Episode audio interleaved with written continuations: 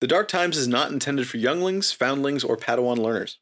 Ask your game master's permission before listening. Hey, all you scoundrels, scavengers, and moisture farmers out there, it's K R D Zero coming to your transceivers across the sunny sand dunes of Tatooine. My internal sensors indicate it's going to be a scorching forty-two degrees out there, so to help pay for my next oil bath, here's a sponsored shout-out from none other than Emperor Palpatine himself. Hello, hello, is this thing on? I'm a big fan of the show. I'd like to make a shout-out to those pesky rebels.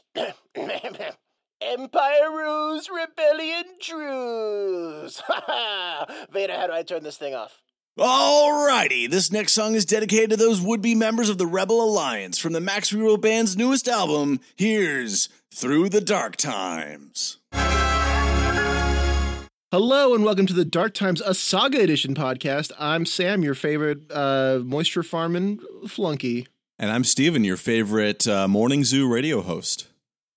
You do give off a Morning Zoo vibe, Steven, I'd have to say. It's because I forget deodorant a lot.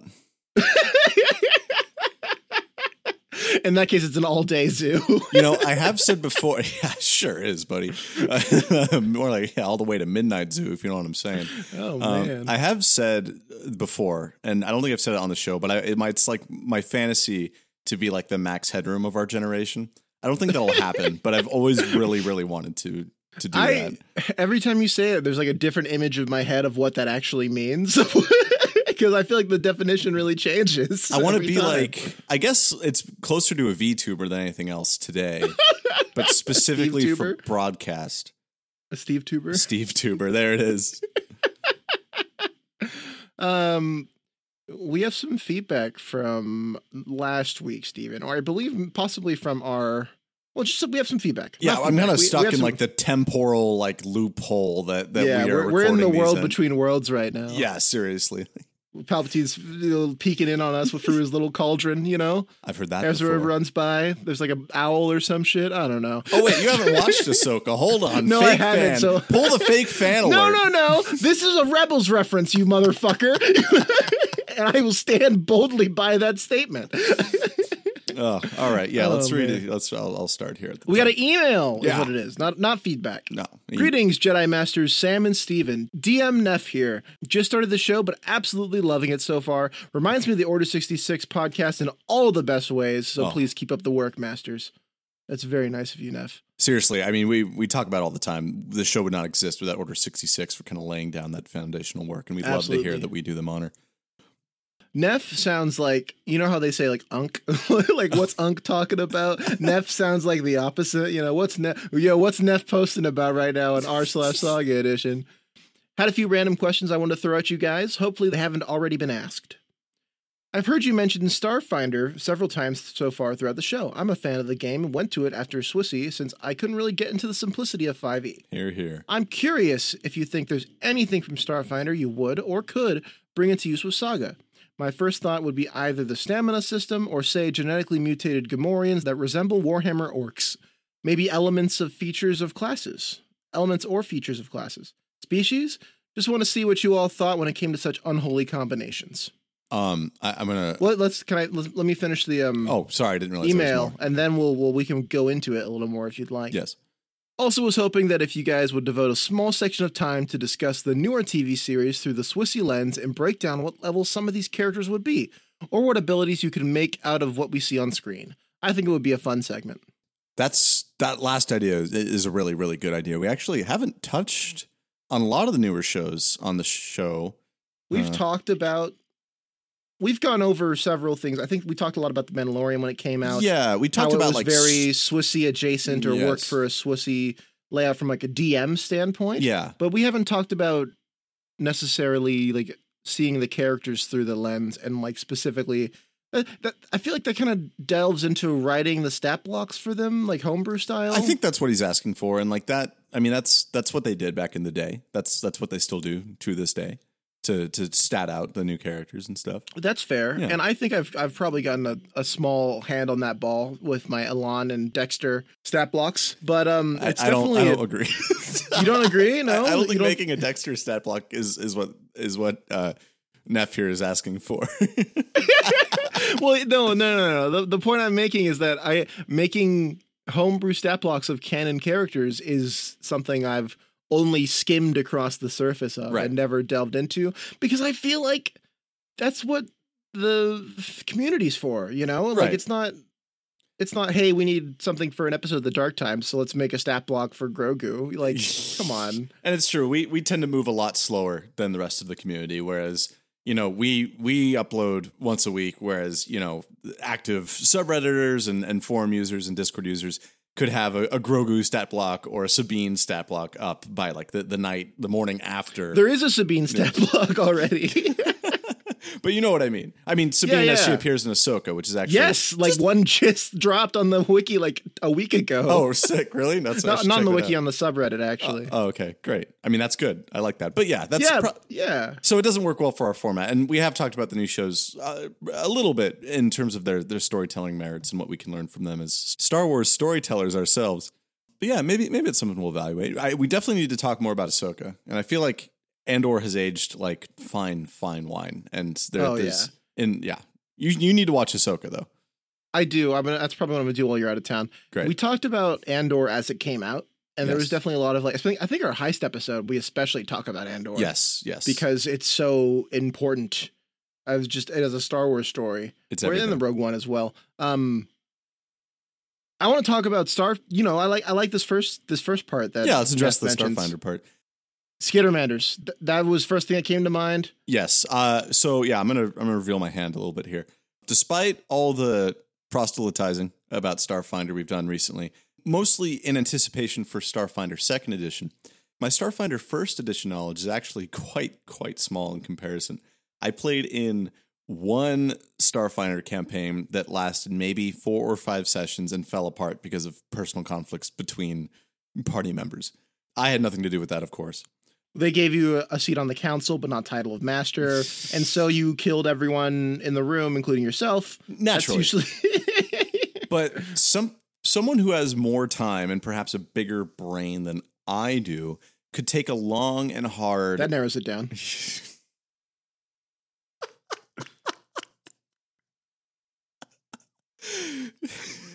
could take a long and hard look...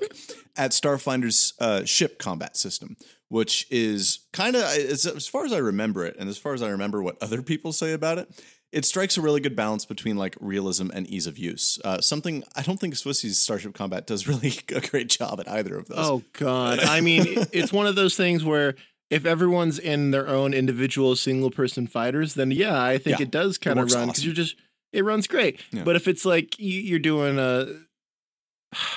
You can't really have a TIE fighter asteroid field scene like Luke and Han do. Not they, you know, easily, and not without being really good at filling empty space and empty turns, which there will be lots of. The way we use it for a Starfighter Squadron, I actually fucking love it. All it is is just an abstraction of regular starship combat, but with like more lethality and bigger numbers, which is fun for us. We love that shit. But yeah, when it comes to like having all the party in one ship, it can be done and can be done well. I've seen it done well many times. I've done it well myself many times. I'm just that good, Sam. But it's not easy to get there. And it's it's one of those things where, you know, I've got five, four party members in one ship. There's only two gunner shots. Yeah. There's only there's only two gunner slots. Like, what else do the players do? I, I mean, shit, our Rodian would probably check out for two hours. Yeah. Skill checks, skill checks, skill checks. We've gone over this many, many times on the show. But yeah, those are my thoughts on on what to bring from Starfinder to, to Swissy. The, the Starship Combat, first and foremost, probably, yeah. And Skittermanders. Skittermanders, for sure. Yeah. I can't wait for more stuff. What's the um the weird class we we we mentioned? Uh, there's like a weird Starfinder class that has to do with like augmenting like time and... and stuff like oh, that. Was it like the it was like the Quantum Witch or something like yeah, that? Yeah, like a was, Quantum Witch was, or something yeah. called that. Now that once they, I, I haven't really looked into it. I know it got super nerfed for first edition Starfinder comparatively.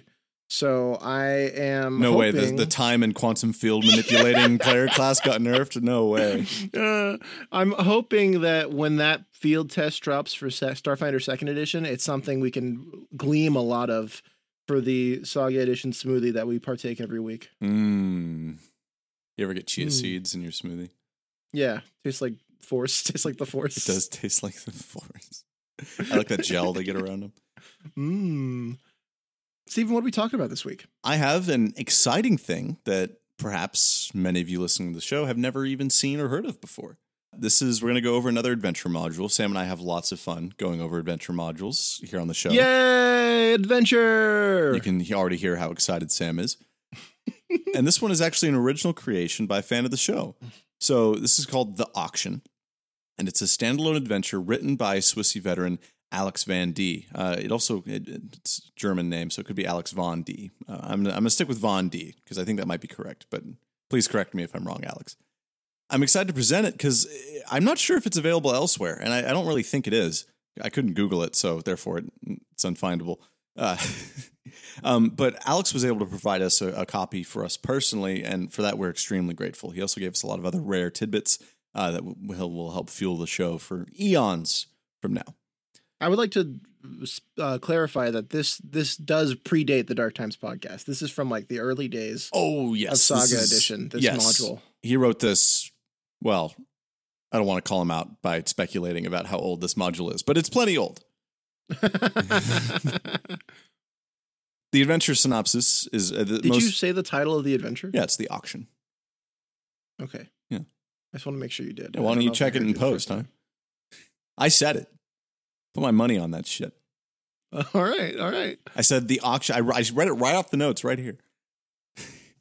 Okay. The name of the adventure module, of course, as I said, is The Auction. I'll read straight from the book here, and then the next like big chunks will be heavily uh, abridged for your radio convenience and listening pleasure. The adventure synopsis is, a group of adventurers is sent to a world on the outer rim where an ancient crashed ship has been discovered. The local government has decided to put this ship up for auction to the highest bidder, and the adventurers must defeat their many competitors and gain access to the ship. This was originally run for four player characters starting at level four and completing the adventure at level six. Oh, it's, it's look at this one. This one's got some progression to it, Sam. The author made extensive use of Threats of the Galaxy, as it, I think it was brand new at the time of, of this module's creation, and it was necessary to create many of the challenges on the fly. The author designed this adventure to be ran just before the Phantom Menace. However, he used the Jedi Council as the agency that sent the pieces to the auction, but it's easy to modify for any era, like any good module. And I will say, and you'll see more of this as we get further into the module, this is a sort of like, this module strikes a good balance, I think, of like being very open while still being fairly detailed. Like it allows for a lot of possibilities. Even the encounters I'm about to describe to you don't even have specific battle maps, but I think they're described in a detailed way enough to where this module is still useful. There's plenty of modules, some player made, some official, that do attempt this kind of open approach that's necessary to, you know, remain open to the myriad possibilities at your table. But that isn't an excuse to not actually detail an encounter. Like, you want the reason for this module to exist, right? Yeah. Uh, there are also plenty of modules that are hyper-specific in what happens with the players and then doesn't really... It's like, yeah, uh, they're going to do this next. And it's like, are they, though? Are yeah. you sure? It was a really specific... Uh, I think um, when we did the... Uh, what's it called? The... Dathomir one, it definitely had those kind of vibes where it was like, this is what oh, happens. And yeah, that Dathomir one, I believe that was also fan created. Um, very linear. I think that's the kind of the main takeaway we had from it at the time. Very linear, very hard, not balanced in the slightest. Yeah. But we did a good job tackling that. Oh, I yeah. Think. I think we, we made the best of, of that module. So this module is actually a fan-made sequel to a Swissy conversion for a module that was first published in Star Wars Gamer Magazine, issue number five, called Hutt Hit. You following? Yeah, yeah, yeah, yeah. Uh, okay, cool. But it's also intended to run as a standalone adventure. Uh, the, the the Hutt Hit is just meant to serve as a backstory for the Hutt that found the Sith holocron in, in, in the module's like extended story, which is as follows. It's kind of the extended background of the module here for, for your pleasure.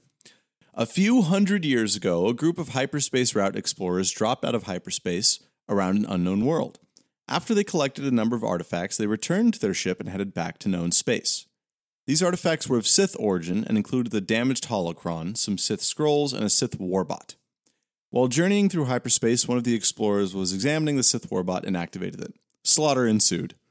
I love how this is written. The entire crew was killed. When the ship dropped out of hyperspace, it crashed into a nearby planet. The Sith Warbot tapped itself into what was left of the ship's power system and shut itself down. Uh, th- for the rest of the show, I'll be reading abridged segments from, from the module, just, just so you know. Many years pass. Hutt finds himself down on his luck. The only business he has left is a highway construction crew on a fringe world outside of Republic space. This construction crew discovered an ancient ship almost entirely intact and preserved by the mud that had been burying it. The Hutt slipped aboard and was led to a Sith holocron. He took the holocron and headed back to the world on which his ill-gotten gains had been seized, intending to use the holocron as a bargaining chip. Back at the crash site, with the Hutt no longer in the picture, the construction crew only manages a brief exploration of the ship before the local government seizes control of the site and puts a police cordon around it. The government decides to sell the rights to the ship via an auction to the highest bidder and puts out an advertisement throughout the galaxy. This attracts a number of individuals and groups to compete for the right to examine and own this ship. Here are the competitors for the rights.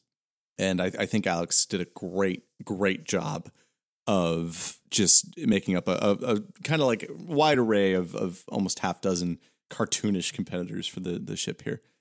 Oh, yes. Um, you're going to love these, Sam. And I, I think uh, I'll, I'll tell you later what we're going to do here. A group of professors led by Professor Zurka, no relation to the super evil megacorp, as far as I can tell. They intend to keep this site all to themselves. They've already gained enough clues from their other research to indicate that something worthwhile may be here. They plan on bribing the magistrate in order for them to win the rights to it. They will bid five thousand credits and then bribe the magistrate with ten thousand credits. And the stats for these professors are five diplomats from Threats of the Galaxy. Then there's the United Beings for the Preservation of Antiquities, also known as U B P A. They're a radical group of students from the same university as the professors. They have no respect for the professors and are here to prevent the professors from gaining access.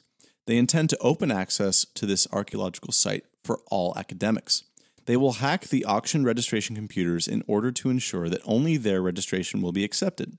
They will enter the minimum bid of five thousand credits, counting on their hacking skills to get them the win. And their stats are just one Threats of the Galaxy Slicer and then Core Rulebook Thugs as needed. Uh, Sam, would you detail the next uh, competitor for us? Oh, absolutely. We Up next, we have Sir Malthak, a very rich noble from the Core Worlds whose pastime is competing with other collectors to build the greatest collection of antiquities the galaxy has ever seen. He's here to add a few more trophies to his collection, and he's going to win by putting in the biggest bid of thirty-five thousand credits. This is a single Threats of the Galaxy diplomat and a Core Rulebook bodyguard droid. Yes, indeed. And next up is Lorga the Hutt, one of the more interesting figures in, in this module, I think.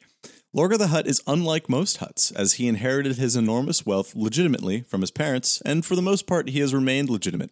He keeps losing to Sir Malthak, though, so he's going to hire some thugs to beat up all the other bidders on their way to deliver their bids and prevent their bids from being registered. His inexperience in nefarious doings will likely be his undoing. He will enter a legitimate bid of fifteen thousand credits. For Lorga, use a Threats of the Galaxy con artist, and he's protected by two thugs and massives. Uh, do you remember what a massive is, Sam? Yeah, they're like the weird not dogs. He's a doggy, yeah. He has many other underlings at his disposal, though, as you'll see later. There's also Celine Dion. That's wrong, Steven. The next bidder is Sulon Mela, who desires to become a great and powerful force user steeped in the dark side. She's not quite there yet, and she might have been drawn by visions in the force, or sent by a more powerful master to acquire the items on the ship. She's accompanied by some hired muscle. She registers a legitimate bid of ten thousand credits, but when she likely loses, she will simply assault the ship and take what she seeks. Uh, it's one uh, Threats of the Galaxy Dark Side Adept, one Threats of the Galaxy Brute, and as many thugs as necessary. And then there's the party. That's you guys. So they should have a budget of at least twenty thousand credits that's provided for them in order to acquire the ship. The author recommends tying in the party's motivation from a previous adventure um, up into including the, the Hutt Hit adventure that he also converted, or just inserting the Jedi Council, which is always a great idea. The P Cs have two main goals, with their importance being determined by their reasons for being there. Get on board and search the ship for any dark side items and acquire them, or, or and or, actually acquire and... Andor. Yeah, and Andor. and or actually acquire the entire ship and have the rights to remove it from the planet.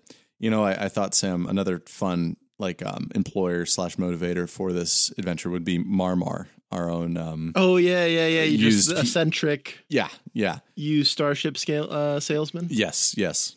I love him. Steven has uh, special sunglasses that are much too small for his head that he puts on for the Mar-Mar character. And typically he's also wears a Hawaiian shirt, but that also might just be Steven's sort of normal that, dress. Yeah, that was just that was just my normal dress for the most part. um, I could see like a you, you could throw this into the Dark Times era. Have maybe the Crimson, uh, what are they called? The Crimson Command or whatever the fuck. It was Crimson Maul's, Dawn. Maul's Crimson Dawn. Yeah, you yeah, have yeah. Crimson Dawn in Crimson here Command is like is, is the other guys. Yeah, the other guy. Those Sorry, the, the Red Starfighter or Star, no, the Red Star Destroyer guys. Oh yeah, from from Zero Distance. Yeah, from our campaign. Yeah, Crimson Dawn would be good. But really, anyone who wants access to a weird old Sith ship, which I mean, the Jedi, the Sith, the Empire, the Republic. um, I could really see it fitting for um, uh, KOTOR too, as well. Oh yeah, this oh is, yeah. This could totally be a KOTOR module, like easily. It doesn't even have to be a Sith ship either. Like maybe can send I mean, an ancient ship, yeah, ancient Just Mando like... ship, and the Mandos are sending you after it. Like, oh, that's cool. I like that. Yeah. So we're into the first encounter already. I'm reading from the book again, obviously abridged or module. It's a P D F. It's a book. You get it. Encounter one: arrival and registration at the auction. I, I really like. I'm going to actually take a step back here real quick. The author did a really good job of making this as bureaucratic and slow and like methodical as possible in a really interesting way that I think builds up on drama. And we'll see why in just a sec. The purpose of this encounter is to introduce the opposition and allow an opportunity for the P Cs to learn who their main competitors are and to begin eliminating the other teams. The P Cs will arrive at the High Court and be ushered in, usher, where they will be in a large courtroom with the other groups milling about. There are clearly armed security personnel ringing the room. The magistrate will be sitting on a raised dais. You know, I didn't. I never even encountered the word dais until I, I until Swissy in particular. Well, I mean, like Jabba's on a dais, but yeah, but no one says that in the movie. Yeah. Ah, what a wanga! My lord's dais. My lord. I was thinking, Luke, like you were very strong and powerful. On your dais. Let go of me, you big slug. Get down from that dais. Nice dais, kid. Don't get cocky. Jesus Christ. Who are you?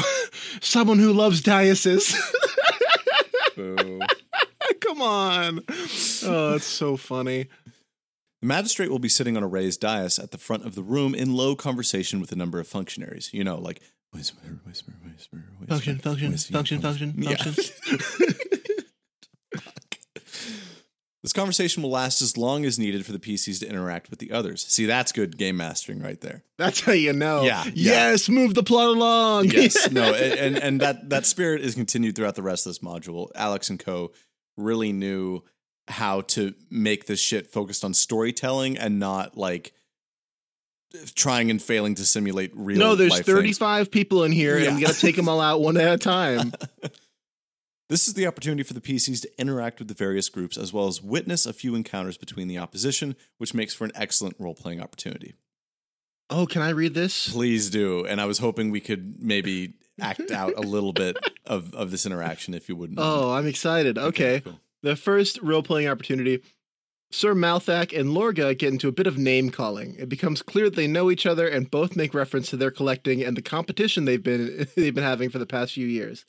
The P C should understand that they are both quite rich, but Sir Malthak has gotten the best of the most recent encounters. Still a sore thug from that embarrassment on Malak's five, Lorga? Elalo de Dulga, Malthak. You would say that, you sniveling slug. I'll buy you before you can count to Ichiti, Hutty's slime. Did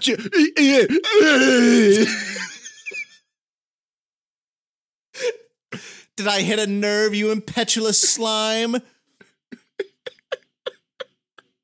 That was pretty good. That was pretty good. I like that. Oh, yeah. Oh, yeah. Uh, number two, the university professors will attempt to loudly protest the entire process. Uh, for those of you who have gone to a, a, a college, this is very in character for university professors. At- Attempting to convince the magistrate that they, as academics, clearly have the first claim on this wreck. The student group will start heckling them and name-calling. It degenerates into a shouting match. The magistrate has to yell at them to quiet down. The only wreck you got a claim on is that stack of papers you haven't graded.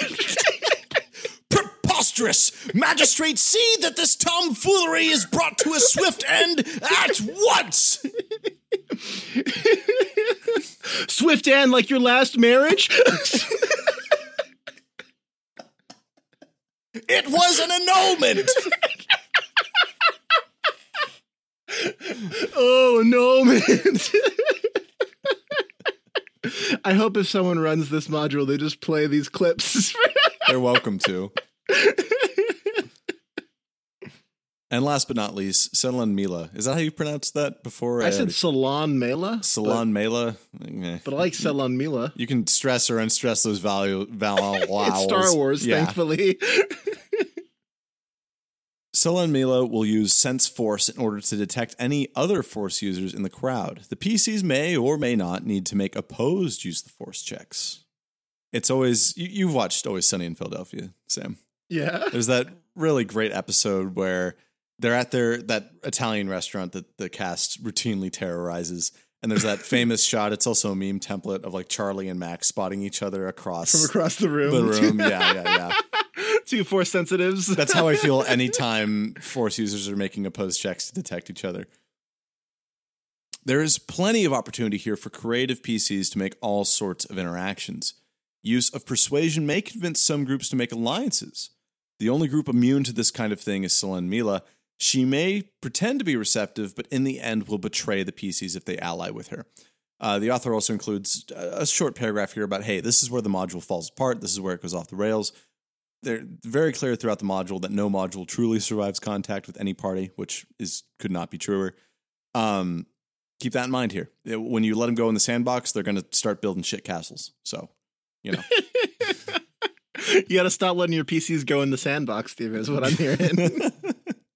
Uh, kind of a, I think a, a poor description here about calling Sulon Mela immune to forming alliances. Uh, the the second sentence says that she clearly acts the part of being receptive, but does betray. So let them form an alliance with the weird dark side chick, but do it have her. It is technically an alliance. Yeah, do have her betray them sooner than expected. Yeah, yeah, precisely.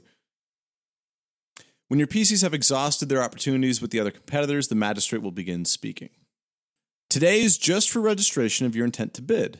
The registration costs five hundred credits. Background checks and ensuring enough funds to participate in this auction come next. This takes as long as needed for the story. I, I love, I love that. The party will have an appropriate background created for them by their employer. Unless they break their cover, it won't be challenged.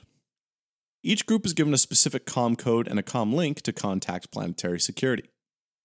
When everyone's backgrounds have cleared, the bids must be delivered in person. The minimum bid is five thousand credits. All bids are entered into the computer system secretly. No one will know what anyone else has bid.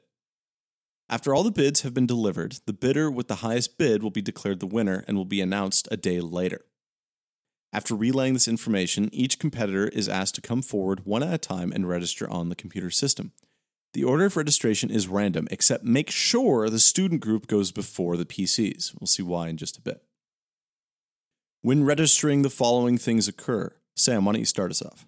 It says here the P Cs can make perception checks against the students with the D C fifteen while the students are registering. If the P Cs succeed, the P Cs become aware that the students are very satisfied about something, even gleeful. Uh, number two here. Sulon Mela will ask to be allowed to see the site after registration, but before the bidding begins, the magistrate puts it to a vote. The P Cs can attempt to convince the other groups to vote with or against Sulon Mela using persuasion or deception. If Sulon Mela succeeds in getting to see the site, this will make her attempt to assault the site easier. Perhaps she drops some bugs while touring, or perhaps she's aware of the Sith Warbot and can prepare for it. Why is she carrying around bugs? Uh, they're, they're her friends, Steven. why did why did Sam Wessel's droid carry bugs in it? I'm glad we've... I, I was thinking about it the other night. I'm really glad we got to dissect that whole conspiracy that is the plot of the first half of Attack of the Clones, because that is just some bad shit. Bad shit stuff. I love it. Oh, I can see like George Lucas himself having like a uh, not a It's Always Sunny reference, but yeah. a Pepe Sylvia moment on the. Uh, yeah, you see Count Dooku, Sifo Dyas, literally, Boba Fett, Zam Wessel, Droid, Bugs, Padme Amidala, Anakin Skywalker.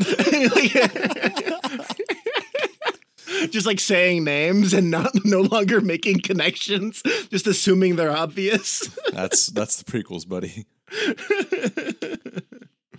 When the professors register, they may attempt to stealthily slip the magistrate their private comm codes in order to pass the bribe on at a later time. The P Cs can attempt to notice this with a perception check opposed by the professor's stealth check. When the P Cs go to register, they make an opposed use computer check versus the student's slicer, a D C of twenty-five. If they succeed, they will notice that the registry computer has been hacked, so that only the student's registration will succeed. The P Cs can choose what to do at this point. Revealing this to the magistrate gets the students disqualified. P Cs could also hack the student's hack further with additional opposed checks and have only their, the party's, registration qualify, et cetera. Uh, the module goes on to list just a couple more examples of what else you could do here, uh, hacking-wise. The gist of it is whatever the party wants to try, of course. Um, going to depend heavily on their, you know, morals and use computer modifier. Yeah, because if it was me, we're pocketing twenty thousand credits, and we're changing the student's bid to be our bid. Cha-ching. The P Cs will then be dismissed to their lodgings until all backgrounds have been checked. They will be contacted. This takes as long as the P Cs need to go do whatever. I, I love it. I love it. Because, of course, they want to check out the local bar or, you know, see the sights of the planet, you know. They got twenty thousand credits to spend, baby. They can do whatever they want. Exactly. Again, this is an opportunity for the creative parties to wreak havoc. They might try anything under the sun to eliminate the opposition. Let them, but be prepared to make it up on the fly. Love it. This is the second and final encounter we'll go over uh, tonight. There's two more encounters in this module, and whether or not we cover them remains to be seen. We like to gauge reception for the modules we cover and give parties an actual chance to try them out with their tables. So it might be a week or two or three before you hear about the latter half of this module. And that's a time for you to check it out for yourself and decide what you think about it. Oh, and I don't think we've said it yet, but it should be obvious. We will be including a link to this module for you to enjoy. Of course. Yeah, the description of the episode. We will be hosting the P D F on the dark drive. Ooh, I love it when you call it that. Delivering the bids. So, sun goes down, sun comes up on a new day, or however long it takes for the parties to fuck with the no, other. No, we do we do midnight bidding here, actually. Yeah. This is the, this is the Outer Rim, baby. Take that next day bidding shit back to Coruscant. We clown in this motherfucker. Take your sensitive ass back to the core worlds. Just oh. like the picture of the picture of him, but it's like a Rodian instead. Yeah. No, I need to make one for Varn too. Yeah, it's just like a fucking snail person. Yeah, yeah. Oh man. Encounter two, delivering the bids. On their way to the courthouse to deliver their bid, the P Cs will be ambushed. Of course, who who fucking saw that coming? The ambushers will be using stun settings and attempt to knock the P Cs unconscious so they cannot deliver their bid. As hinted at before, this Hutt guy is very bad at being a mean Hutt. So, first mistake, have your goons stun setting. Goons with stun, Hutt goons with stun settings. Come on. I didn't on. know they knew how to turn on stun settings. Yeah, right? How, when the fuck are Hutt goons using stun settings? Uh, the author also includes a lot of detail about types of goons you can use. He mentions he used Quarians and Trandoshans because he had a lot of Quarian and Trandoshan minis. So, you know. Oh, you re- you neglect to mention um, in his game, the players took public transit to go deliver the bid. So they're on like a train. And so it's a train encounter yes, with, yes, with what, goons on each end. Really, really cool detail. And yes, that is that is detailed quite a bit in the module. I skimmed over it here for the audio recording. But yeah, uh, his party opted to take public transit to the um, to the bidding, which I love. I'm a big advocate of public transit in my community. Uh, so, Fictional and real. Yeah, yeah, yeah. so they had a bunch of encounters like on like the tight quarters of, of a train or, or a bus, which I thought was so, so cool. They like had the bus pull up to a stop and then like a bunch of like obvious thugs get on. And that, that that's a really cool vibe. I like that. It's like a it's like a fucking Hong Kong film. I love it. Yeah. Super, super cool. Um, whatever your party chooses to do, we'll obviously have to adjust for. Maybe they take a private speeder and then get, you know, shot down out of the sky, crash land on a rooftop and then have to duke it out up there. That's pretty cool, too. Whatever works for you, you're going to have to adapt it for, for your party, obviously. That's the whole, the whole spirit of this module, really. Make sure it's a fair encounter. Maybe consider building a fair encounter using the encounter building rules that we love so much. Think a shout out to Niche. I love every time I bring that up on like Discord or something, someone's like, what the fuck is a niche? It's the niche. Thank you. Yeah. Yeah. Show some respect. So they fight goons.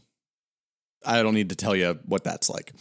On the defeated goons, with a perception check of D C fifteen, they find a datapad indicating that all the other bidders are also being attacked. The P Cs have enough time to go and save only one of the other groups.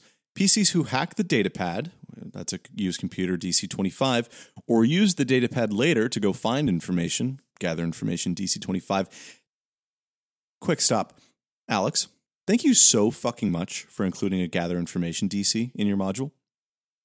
Woo! No one out, no one's out there doing that. Everyone's afraid of that skill. And we've talked about it before. We've done episodes on it. And you shouldn't be. It's a damn good skill. Use it.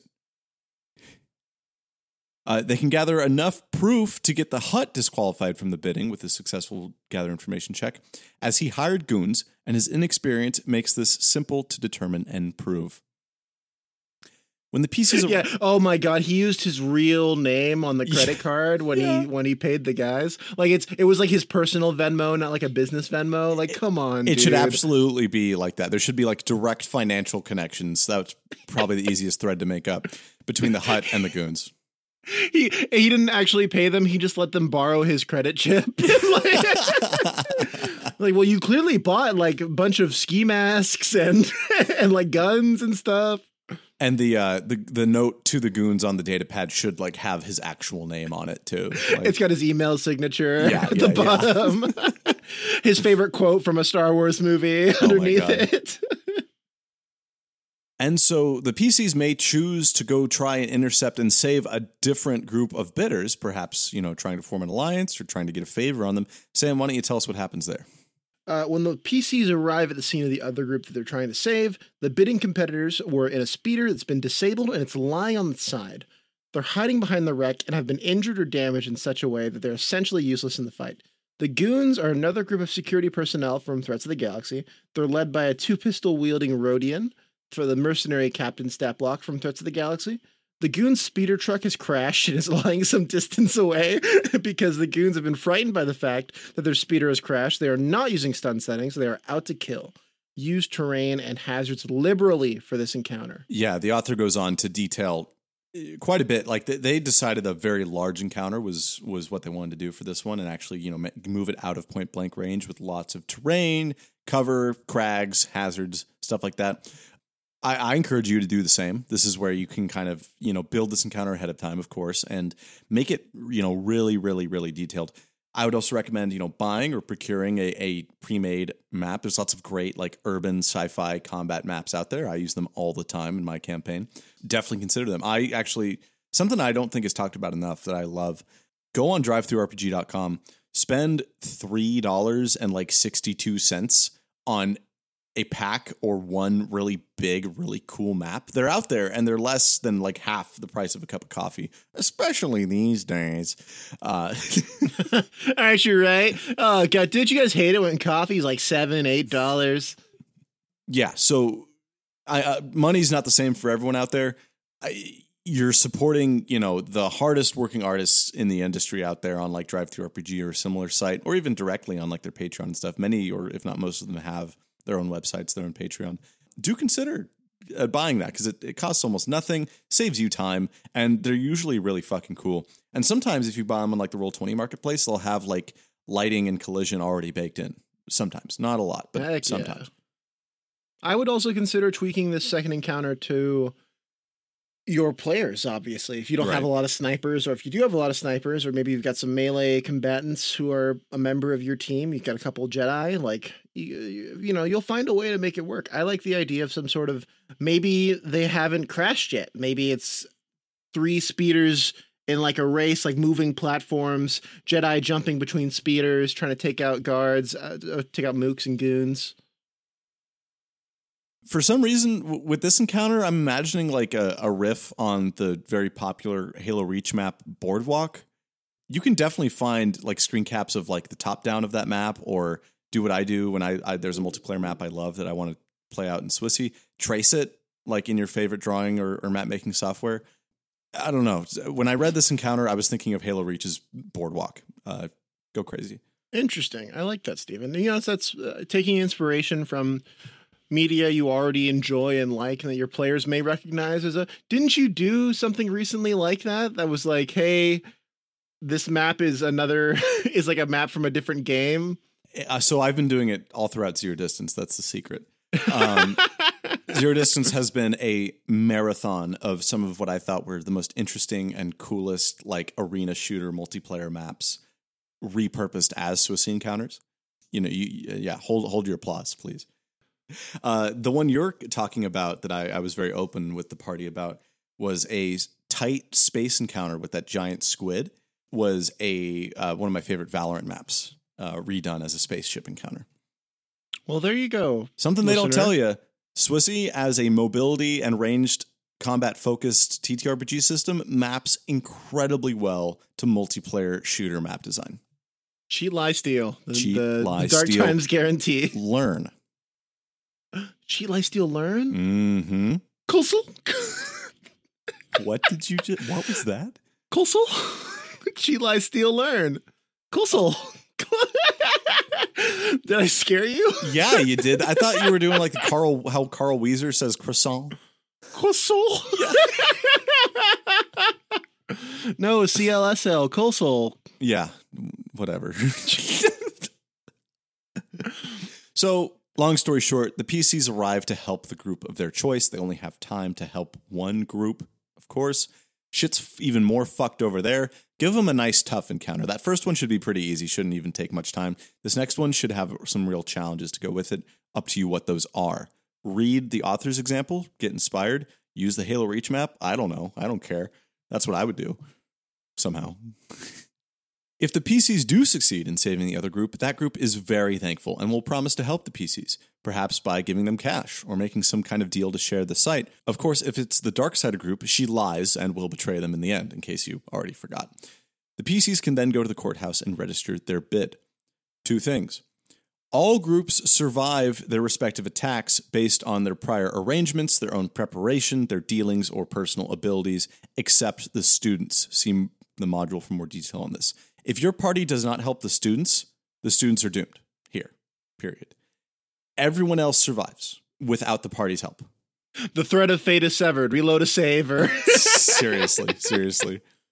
Um, the Hutt will also be attacked. His bodyguards will have some artful bandages, et cetera. Maybe, maybe some some like really pristine crutches, like from C V S or something. Little R two D two and C three P O bandage. Yeah, yeah. Wait, what do you mean by that? Oh, like like, like a graph like, like for like kids. Like little design right. bandages. I was like, yeah, wait, what? It's like a Palpatine Band-Aid. Ensure your grip on your own first aid with new Palpatine bandages. Oh, man, I got Dooku again. Dark side Band-Aids. Oh, Grievous. Collect them all. An opposed perception check versus the Hutt's deception will tip the party off that they're fake.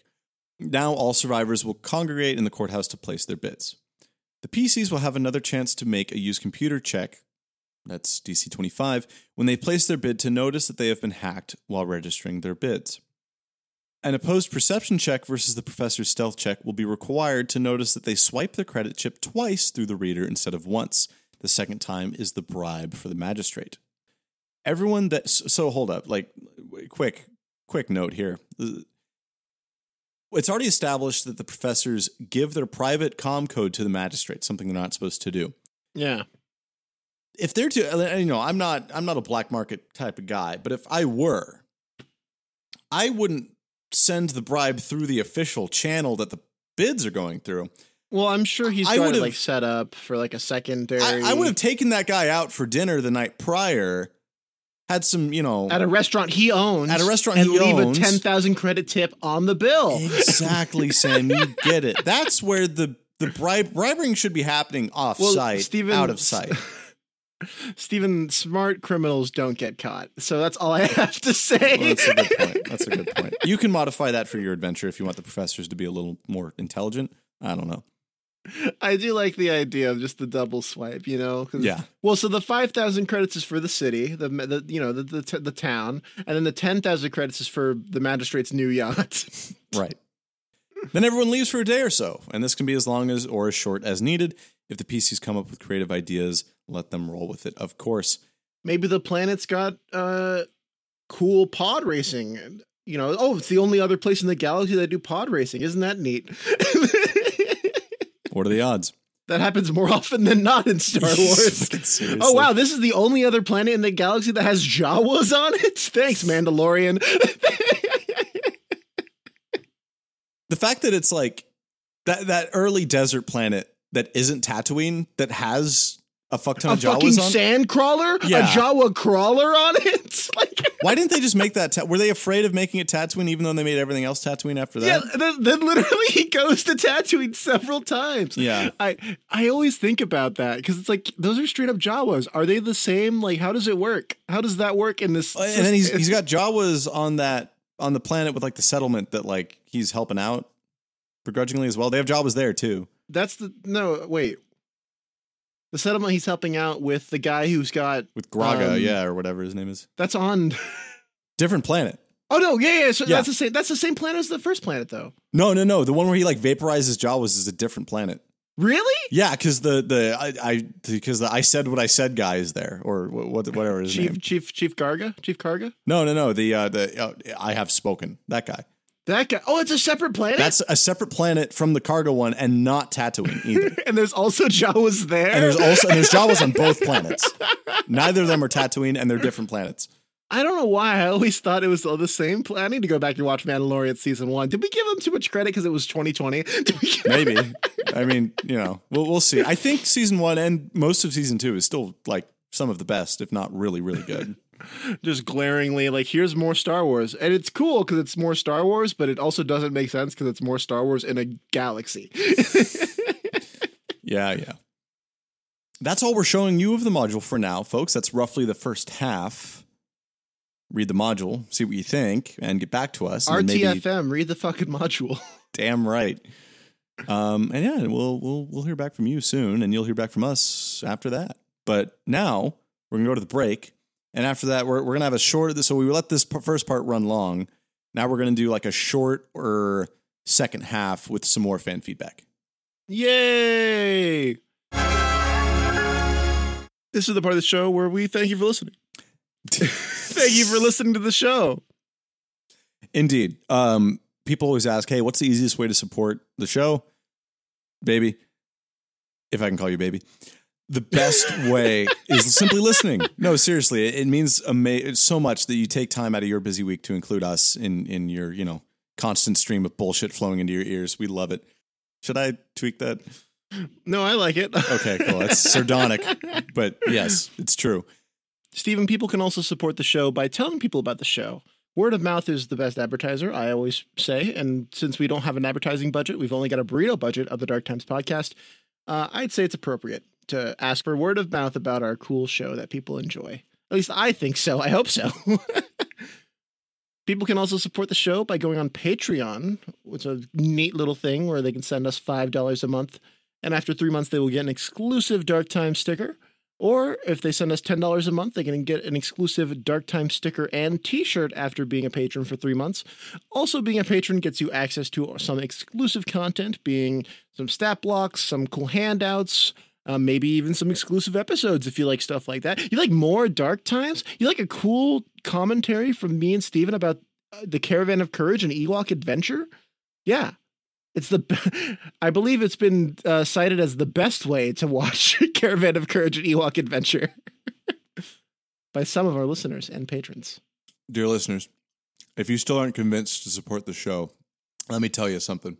In that entire recording, in, in the brief time Sam's been speaking, I ate an entire Honeycrisp apple to the core. So if yeah, that doesn't I, convince you that we're something special, I don't know what will. Good night. I mean, see you in the, after the break. No, no, no, no, no. I have to unpack this really quick. The fact that I, one listener, uh, did that whole read. We don't have that written down. Did that whole read out while Steven ate an apple is either impressive that I did it or impressive that Steven ate the apple. And the third thing is that I didn't force you to listen to it, so you should be thankful. I, I was eat, I was eating it. I was munching it right into the mic for Sam's pleasure. Yeah, so only I had to deal with that. I mean, they didn't falter once. Great work, Sam.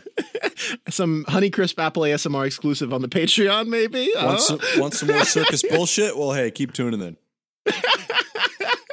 let's, let's send you guys back to the show.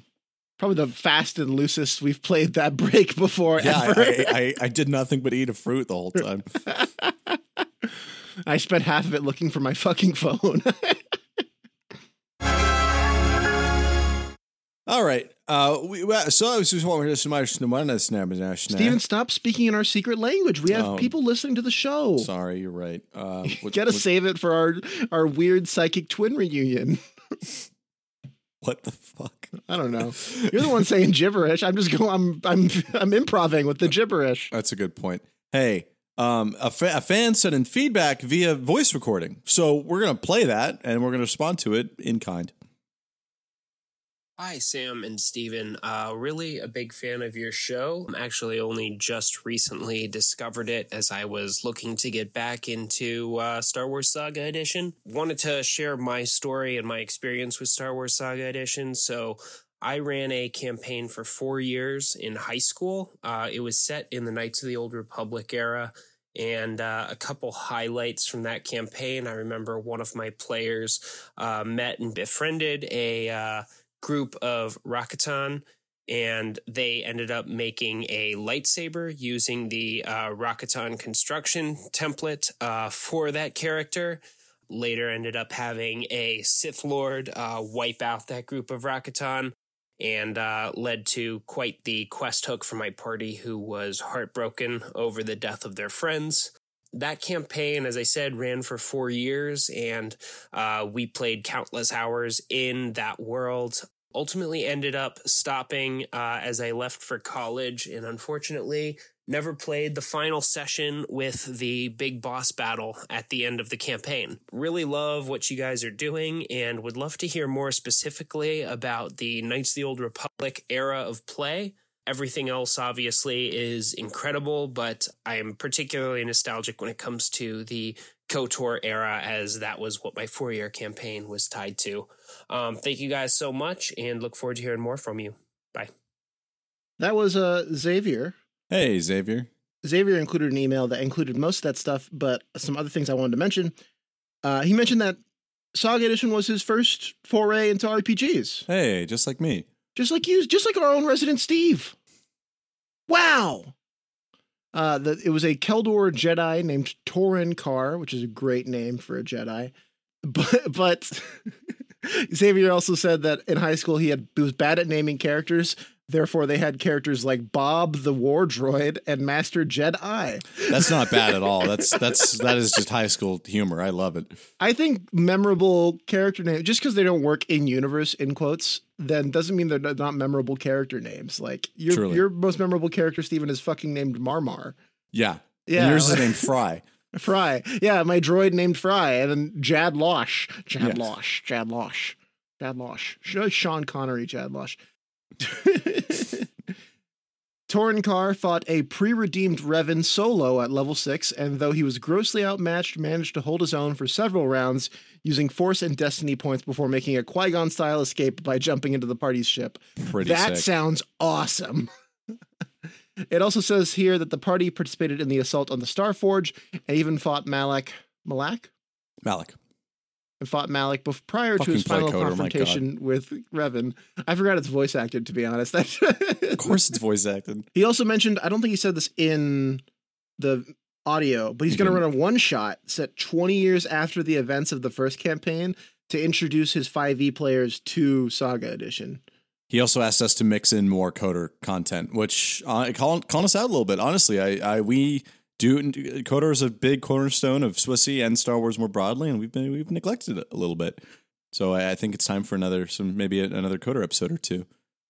Yeah, that that would be that would be pretty sweet. Uh, yeah. Xavier also said that uh, thing most notable about the Dark Times podcast is our frequent use of skill challenges in our own games. He never owned a Galaxy of Intrigue, and thus his game was built purely on the core rules, the KOTOR book, and the Scum and Villainy and Jadam. For his one shot, he's going to definitely be implementing skill challenges, which you and I both know that is like, you gotta. It's, it's a part butter. of the game. It's a great part of the game. We're so glad to hear it, Xavier. And thank you for writing in and speaking in and for your, your kind words. Uh, anyone who wants to send in a voice recording with feedback is more than welcome to do so. It's easy for us to pretty them up and just tack them right onto our own audio files. So yeah, it doesn't have right to ahead. be doesn't even have to be a segment. You can just be like, hey, I enjoy the show. You know, here's my thoughts. It's because the point, and I'll hammer this home as many times as I need to. The point of the Dark Times podcast is to inspire. Right. And if you think your experiences in Saga Edition or with our podcast can inspire someone else to, oh, you know what? I've never played a KOTOR campaign. Or, but I really, I, I'm really, I've heard a lot about the KOTOR setting, but I've never played it, and I'm interested in making a one shot in that campaign. Like, there you go, you did it. You've inspired someone. Hell yeah! Not to get on my soapbox, Steven, I need you to help me down. It's too tall up here. Oh, sorry. Let me let me get the stepping stool. The soapbox stool. That was um. That's it. That's all we had for the episode today, Steven. I think we did a pretty good job. Regardless. A really good episode. Thank you. Do you have any trivia for us this week? I do. So Andor, unlike The Mandalorian, The Book of Boba Fett, and Obi-Wan Kenobi, which used stagecraft to create virtual landscapes and locations, that technology was not used in Andor. Instead, real large-scale sets were built at Pinewood, and much of the filming took place at real locations in both England and Scotland. No wonder it's so gray. Seriously, right? And you remember stagecraft, Sam? That's that like kind of pioneering, super cool tech that uses like yeah, a, the, a circular the big L E D, yeah, circular screen. L E D screen, basically to, to create. It's, there's really like a special name scenes. for it that's like ominous or something. It's like called the stage or something crazy. I just said it, isn't it? Stagecraft. Is it stagecraft? I heard. An, I've heard another name for it, but I can't oh, okay. remember what it is. Might I'm be a proprietary sure. variation. Yeah, but yeah, I, I didn't know that Andor was using lots of real sets, and honestly, it, it makes sense. Tons when of you sense. Think about it. Yeah, it's got that gritty, grimy vibe. Ooh. I I think there must be like a making of Andor thing out there, and I, I want to see it. You'd hope um, so. I wonder how they did the prison. Oh yeah, that's got to be um, probably just I a think, couple sets. Yeah. Well, so th- what's nice about stuff like that is cell blocks. If they're identical, you can just use yeah. the same set multiple times. Oh but yeah. When you said that, I was like, oh yeah, of course, because the huge scene at the end of Andor with like the the troop the stormtroopers on the streets. Yeah. And like everyone and like throwing oh. the first throwing the oh god, I'm getting chills. Watch Andor if you haven't done it. Watch, please Andor, watch Andor, please. It's like our very um, own Star Wars Black Parade at the end. It's amazing. It really is. It's so good. And that very much just the griminess and the, the like the crumb like the, the the realness of it, you know? It's just it's, it's just it's plain, dirty. It's just it's, some of the best fucking T V. It like, is. Forget Star Wars. Like it's just some of the best T V, like sci-fi T V or just T V in general done in a really long time. It's incredible. It's so, yeah, yeah. That, yeah. Uh, honestly, yeah. There's so many, like, of course it's a set and not, and not like a yeah. back, uh, not a green screen for lack of a better word. That's just like yeah. the, the term for it, you know? But yeah, there's so many good, I makes me want to go watch Andor again. I might watch Andor before I watch Ahsoka. might, I, I would. I want to watch Andor again. We're getting season two. Do you know about that? Yeah, we are. Yeah. Oh, man. And there's going to be, it's going to be like two, it's like two or three episode blocks with like big time skips between each of them leading up to like the weekend before Rogue One takes place or something like that. Where, where you got Andor himself just being like, you know what, K two, I think I'm going to go on vacation after this. After this next mission, I need a vacation, man. We better get K two in season two. If we don't have fucking... And we, Dude, uh, how did how we met K two? Okay, I know people are com- always complaining about like origin stories. No, that's one I want to see. Characters. That's one I actually want to see. That one I do want to see. Yeah. yeah. Oh, man. I thought he was going to meet K two because when he gets his ass kicked by that that K X security yeah. droid in the oh, show, I, I thought that was going to be K two, but it wasn't. That's so funny. I feel like there was a script where it was meant to. Apparently, they had trouble getting the guy to do K two. Really? They were like going to do K two, and then they're like, "Oh shit, we can't do K two because he's busy or something." And then, but season two, I mean, worth worth the wait, right? Seriously, because you're gonna get the guy. You're gonna get. They gotta get the guy. They gotta get the guy. The Dark Times, a Saga Edition podcast, is produced by me, Sam. Steven's my co-host. You can reach us on Twitter, Dark Times S W S E, or email us dark times s w s e at gmail dot com. Review us on Spotify, Apple Podcasts, where you get your show. Tell someone about the show. Tell your table about the show. Tell us who told your table about the show. And we'll shout you guys all out on the show. Steven, do you have a quote for us this week? I didn't know there was this much green in the whole galaxy. Yeah. First day in England. First day on set, uh, filming for Andor Season two. Good night, everybody. Good night, everybody.